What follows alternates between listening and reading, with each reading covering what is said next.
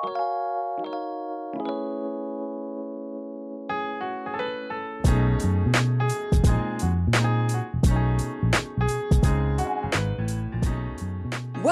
to the Lott Carey Pilgrimages of Striving and Thriving podcast. I'm Reverend Dr. Jacqueline Madison McCreary, pastor of the First Baptist Church of New Market in Piscataway, New Jersey, and learning coordinator for Pilgrimages of Striving and Thriving. The Pilgrimages of Striving and Thriving weekly podcast grows from a multi year journey among pastors committed to flourishing in ministry. This is a project of the Lott Carey Foreign Mission Society and is made possible through the generous support from the Lilly Endowment. Learn more about Lott Carey and how it helps churches to extend the Christian witness throughout the world at lottcarey.org. That's L O T T C A R E Y dot org. Join us for weekly conversations with pastoral thought leaders who share wisdom from the Black church for the whole church. Let's join Reverend Dr. David Emmanuel Goatley, Associate Dean for Vocational Formation and Christian Witness at Duke Divinity School, and the Project Director for Lott Carey's Pilgrimages of Striving and Thriving.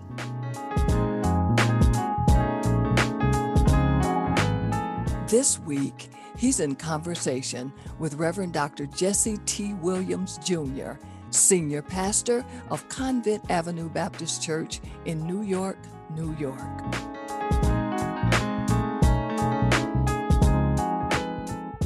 We're thankful to be in conversation with Dr. Jesse T. Williams Jr., the pastor of the Convent Avenue Baptist Church in Harlem, New York. Thanks for joining us today on the podcast, Dr. Williams.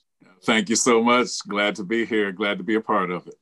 Well, you've been a team leader for a journey we've been on with a number of pastors, and I've heard wonderful things about your team of millennial and zennial pastors with whom you've been on journey.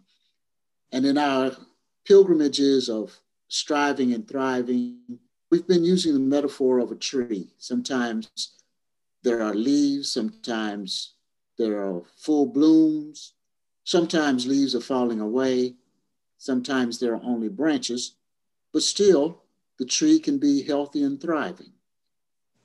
Can you describe for us what flourishing in ministry looks like to you? Yes, thank you. Uh, you know, it depends on the the context and the timing of ministry, uh, as your question intimates, there are uh, different seasons of ministry. And I've seen uh, different seasons during my ministry. There's, you know, for lack of better terminology, winter, spring, summer, and fall uh, in, uh, in, in ministry.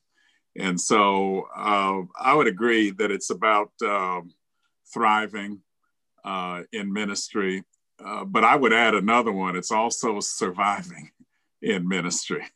Uh, you know, we we've talked a lot about that in our group. That um, you know, there are some pastors who are just kind of trying to survive and hold things together and keep it going. And um, we know and believe that things will turn around uh, at some point. But uh, there are difficult days that pastors are going through, particularly now during the pandemic. And so, uh, to me, uh, flourishing in ministry, it, it's not always about the leaves on the tree, it's not always about the flowers in bloom. Sometimes it's about the uh, seeds that you're planting and the um, the different uh, seasons, even in a season where there's no visible evidence of uh, flourishing, there's still flourishing happening as long as there are seeds being planted and the planter is uh, surviving and has enough strength to uh, find the seed, get the seed, and put the seed in the ground. And so um, I've just always had this uh, notion that uh, God blesses us with the seasons where we're able to see the blossoming and the flourishing. Uh, but in the times where uh, there's not as much to look at and see and celebrate. Uh, we're we're we're still thankful to God, because um, God helps us to survive to see a, another day.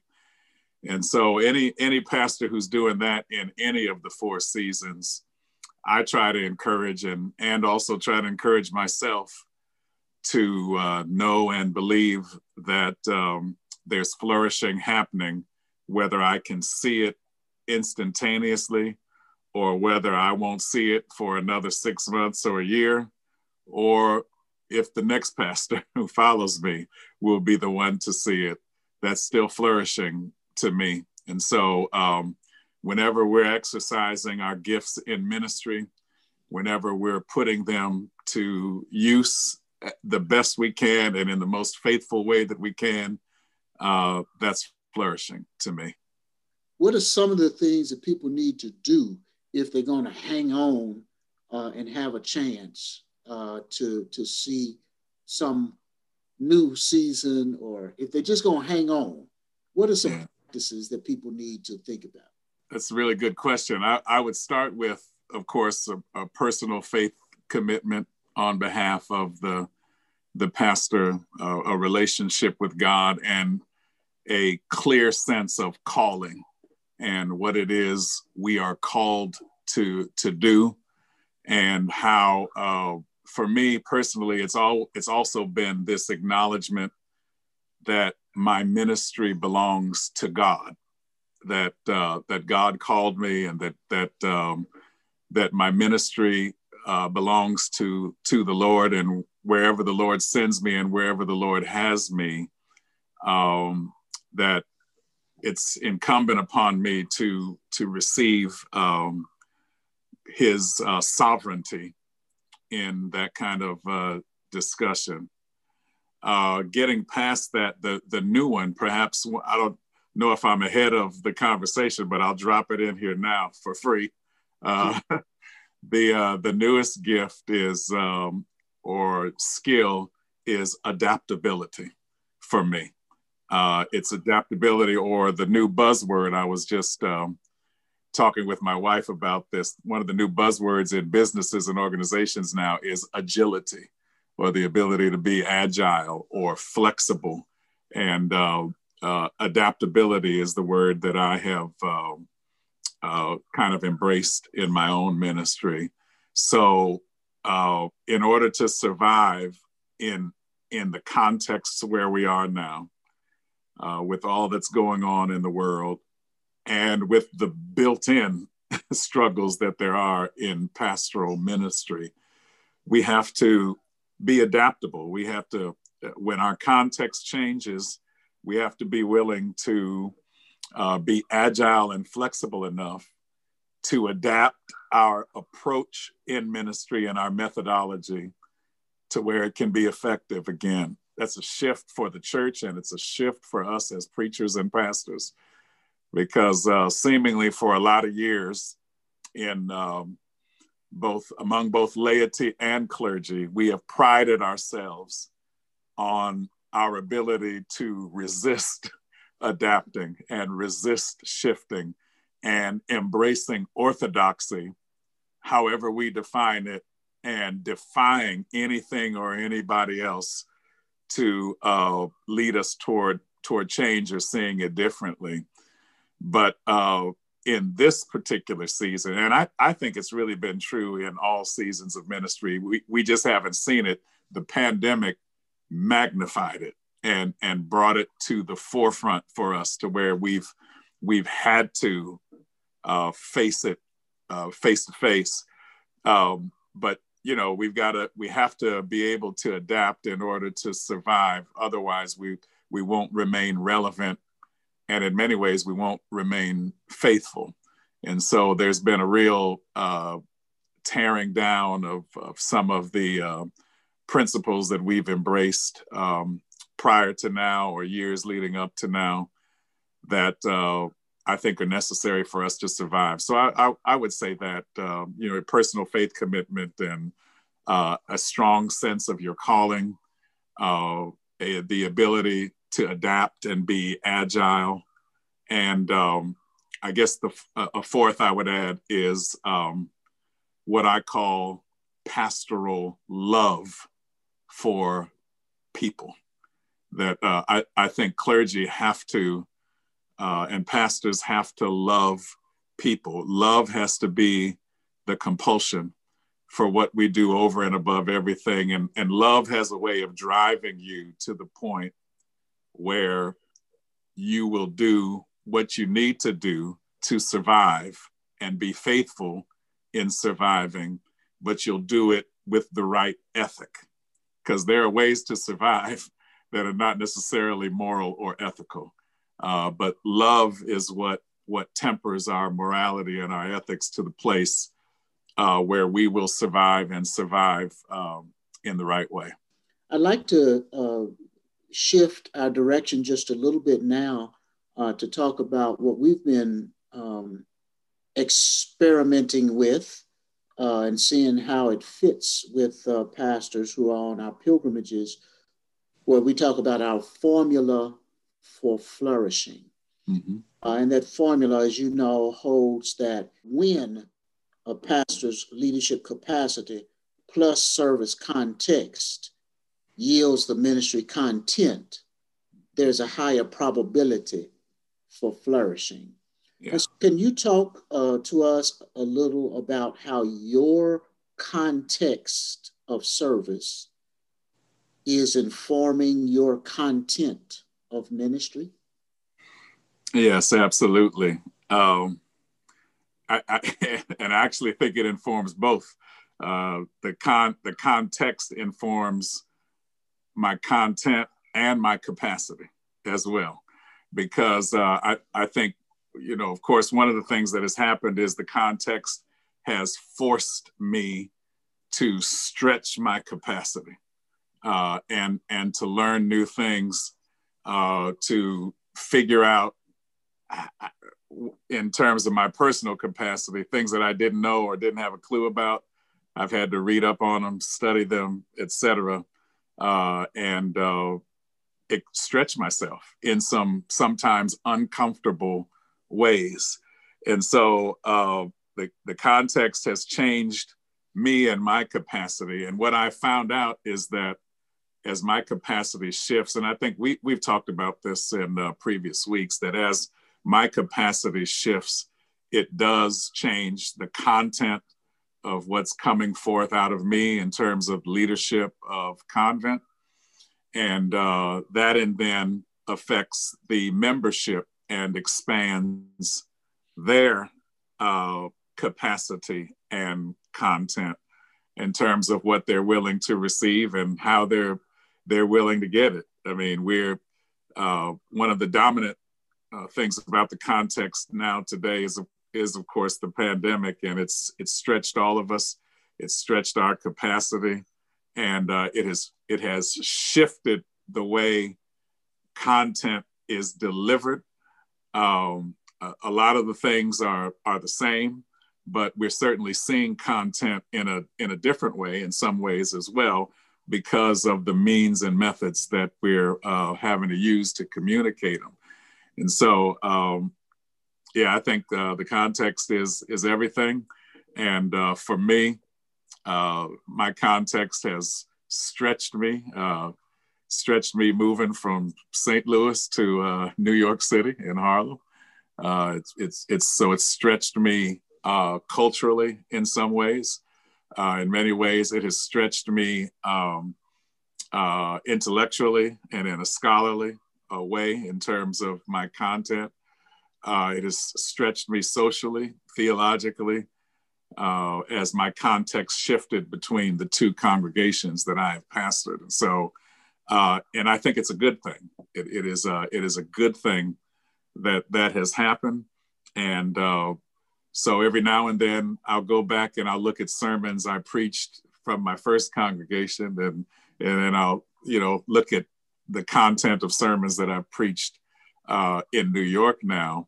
And there's uh, growth, thank God, and there's a shift uh, uh sometimes in the uh, in the content, in the theology, in the argument, and in the way that uh, that I would communicate it or express it in style and in substance. And I, I think that's a good thing. But I, I, I think if a if a pastor is paying close attention to his or her context, uh, as there is a shift, we must shift because uh, there's no monolithic way of uh, doing ministry or pastoring. There's no cookie cutter way.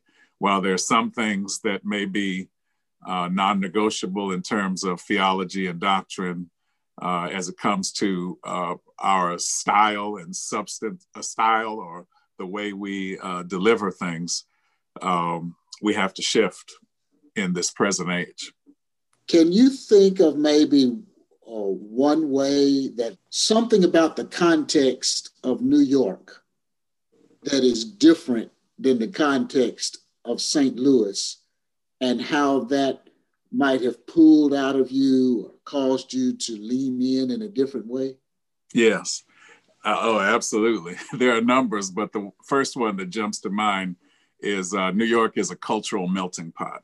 So uh, I I really really was informed about uh, and learned what the real meaning of multicultural ministry is uh, in terms of uh, neighborhoods and the city and Harlem. Uh, Harlem, you know, when people hear Harlem, they they think about um, you know African Americans and the Harlem Renaissance, et cetera. But most people don't know Harlem uh, is now 54% white. in its makeup. And uh, and another significant uh, another significant demographic is of course the uh, Hispanic and Latino population in Harlem. And so um, it you know it was an awakening to me to come. And I remember looking out over Convent on a Sunday morning after being there a few years and saying, I'm, I'm pastoring a multicultural church in, in every sense of the word and figuring out what that means. I was raised and uh, nurtured in the, the Black Baptist church tradition. And um, so that's where my roots are. Uh, and that was what my first congregation was really like. And I know you know a little bit about St. Louis. St. Louis is one of the more racially divided cities in the country. And so coming to New York was, uh, it was a revelation to me to see uh, the, the multicultural nature of the community and the church.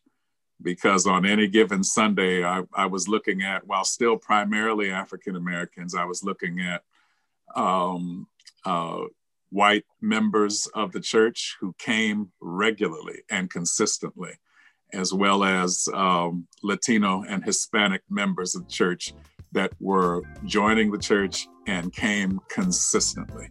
And so that made me have to rethink uh, a lot of the ways that I do things, the way I preach, the way I teach, the way I uh, present worship uh, in a, a lot of different ways in order to adjust to my context.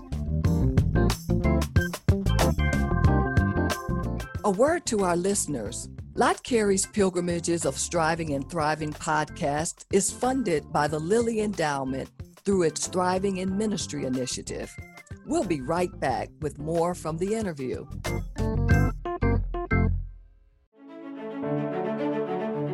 Since 1897, the Lott Carey Global Christian Missional Community has helped churches to extend the Christian witness around the world. We collaborate with indigenously led communities to bear good and faithful witness to Christ Jesus through ministries of evangelism, compassion, empowerment, and advocacy in Africa, Asia, the Caribbean, Europe, North America, Oceania, and South America. Together, we are touching lives with transforming love. You too can help to extend the Christian witness throughout the world. Visit us at lottcarey.org. That's L O T T C A R E Y dot O R G. Thanks for praying for and investing in the good news globally through word and deed.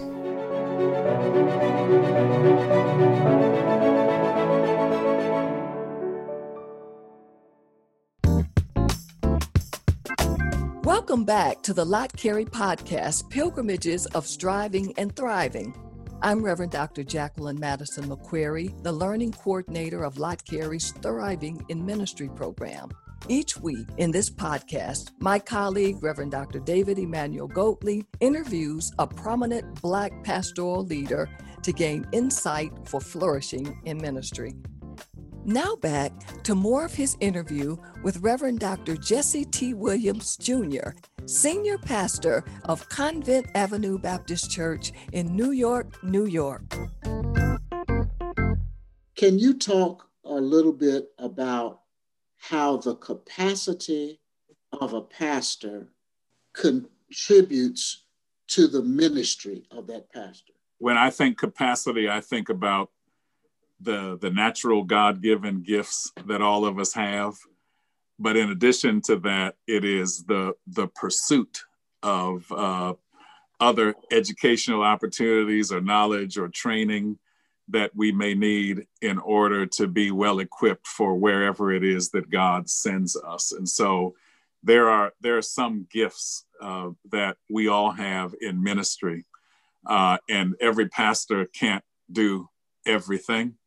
And uh, so a, a, a, part of uh, pastoral wisdom regarding capacity is understanding where my limitations are and uh, and trying to then surround myself within the church with either clergy or laity, uh, with people who are are strong or have strengths in areas that I'm not able to do. The capacity that you that a person has with their God-given gifts, I would say this: it requires courage uh, to be able to step out and uh, allow your voice and your gifts uh, to be actively at work in the church. And that doesn't always just necessarily naturally happen. Sometimes you have to have courage to, to do that. And maybe that's a part of thriving as well. I think uh, last time we talked in our group, we did talk about courage and, and the courage that it takes to, uh, to exercise one's capacity. But then if if uh, if a pastor, if he or she realizes that they lack capacity in an area that their context or the congregation needs, uh, I think that's where you have to again have the courage to pursue uh, theological education, training, uh, uh, whatever uh, degree, if it may be a degree, theological degree. We have to pursue them in order to help ourselves be, uh, to expand our capacity.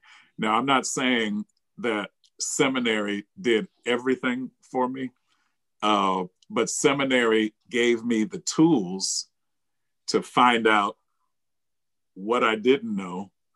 And if I didn't know it, seminary gave me the tools to, to figure out how to obtain it and, and how to incorporate it in a theologically responsible way.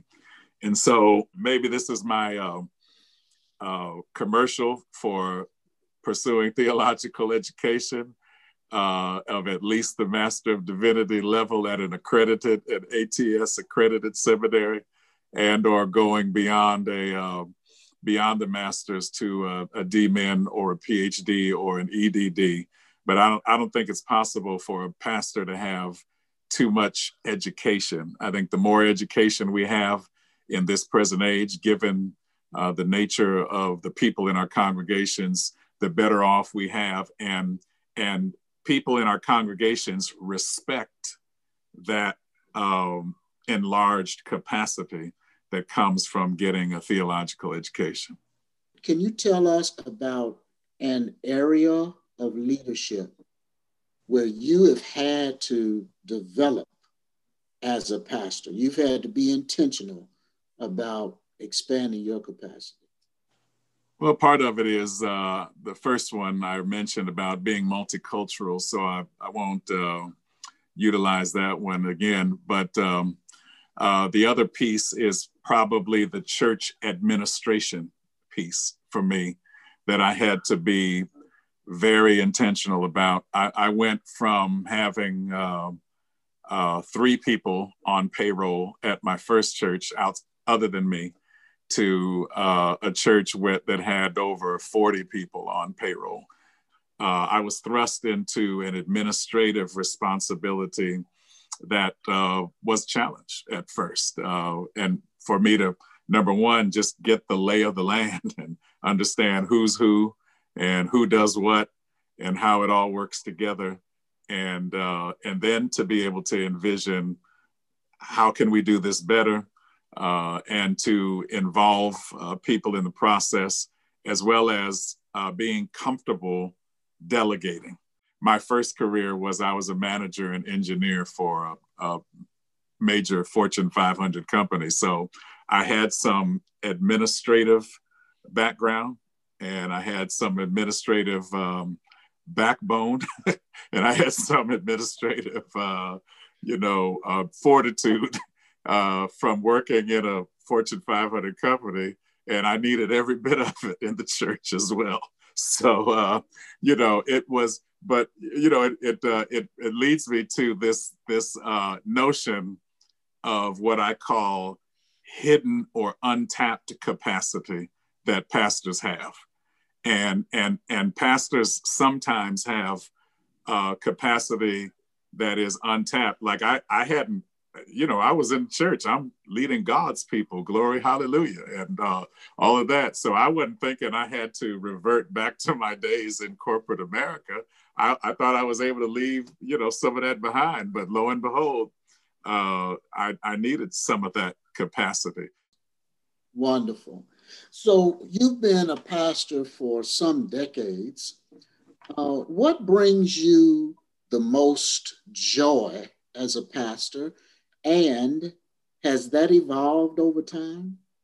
I would say two things. Number one, when I see people, quote unquote, get it, when they get it, and um, and by getting it, I mean uh, they go through the thought process and the transition of knowing that this is God's mission, this is God's work, this is God's ministry, and it is bigger than just our own individual stories.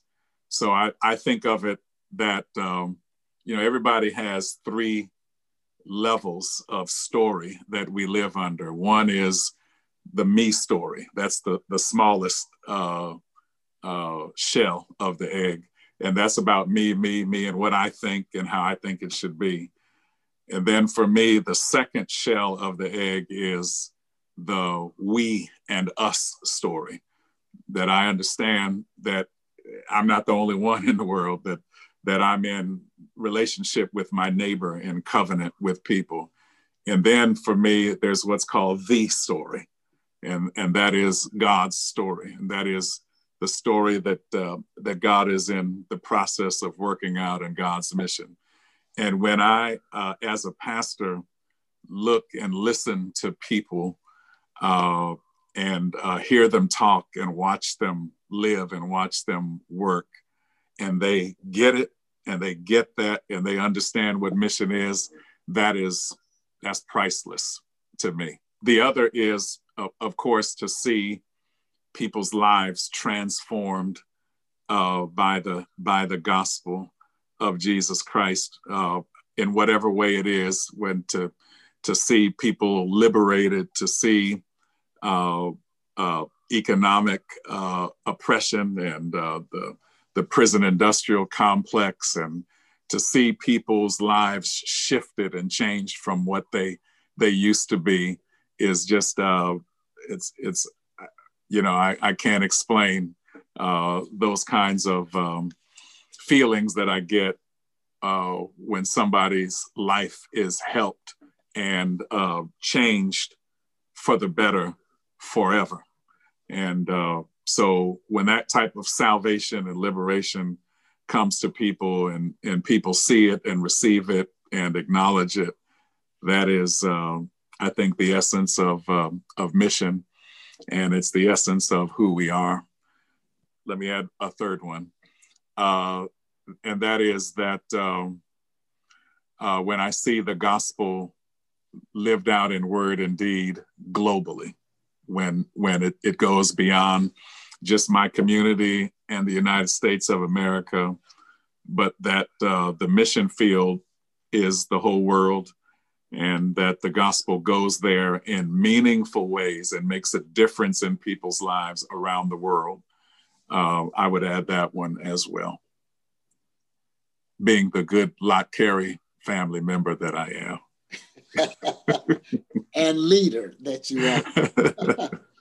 hey, what's what's the best advice that you received about pastoral leadership?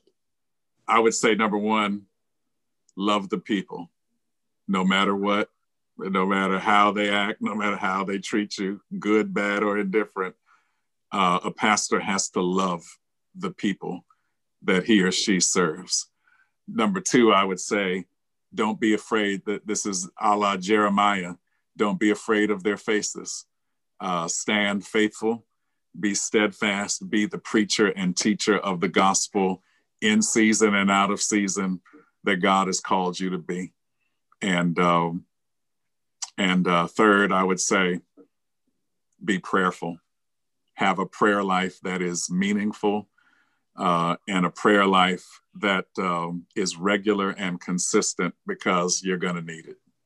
Before we sign off today, what advice would you like to give our listeners, either pastors who are currently pastoring or people who are aspiring to be pastors or people who may not long to do the traditional pastoral route, but they know that their lives uh, are called to ministry as vocation. What kind of advice would you like to give?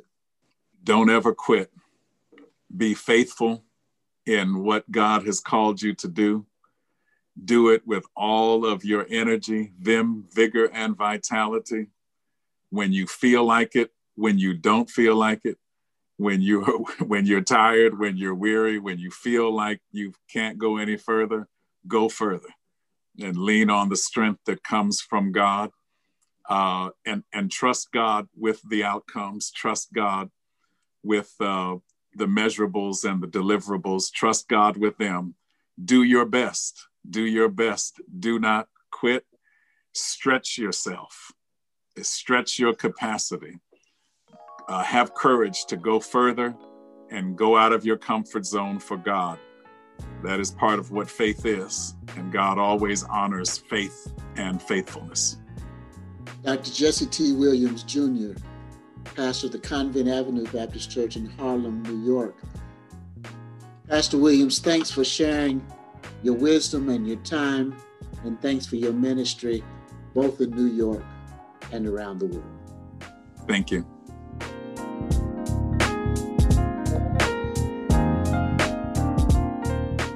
Thank you for joining us today for Pilgrimages of Striving and Thriving, a weekly podcast from Lott Carey as we listen in on conversations with prominent pastoral thought leaders. Join us next week for a conversation with a new guest and fresh insights. Wisdom from the Black Church for the whole church. I'm Reverend Dr. Jacqueline Madison McCreary.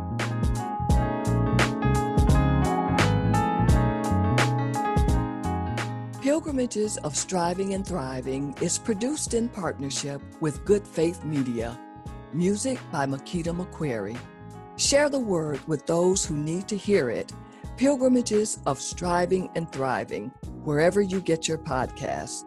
Also, listen online at lottcarey.org.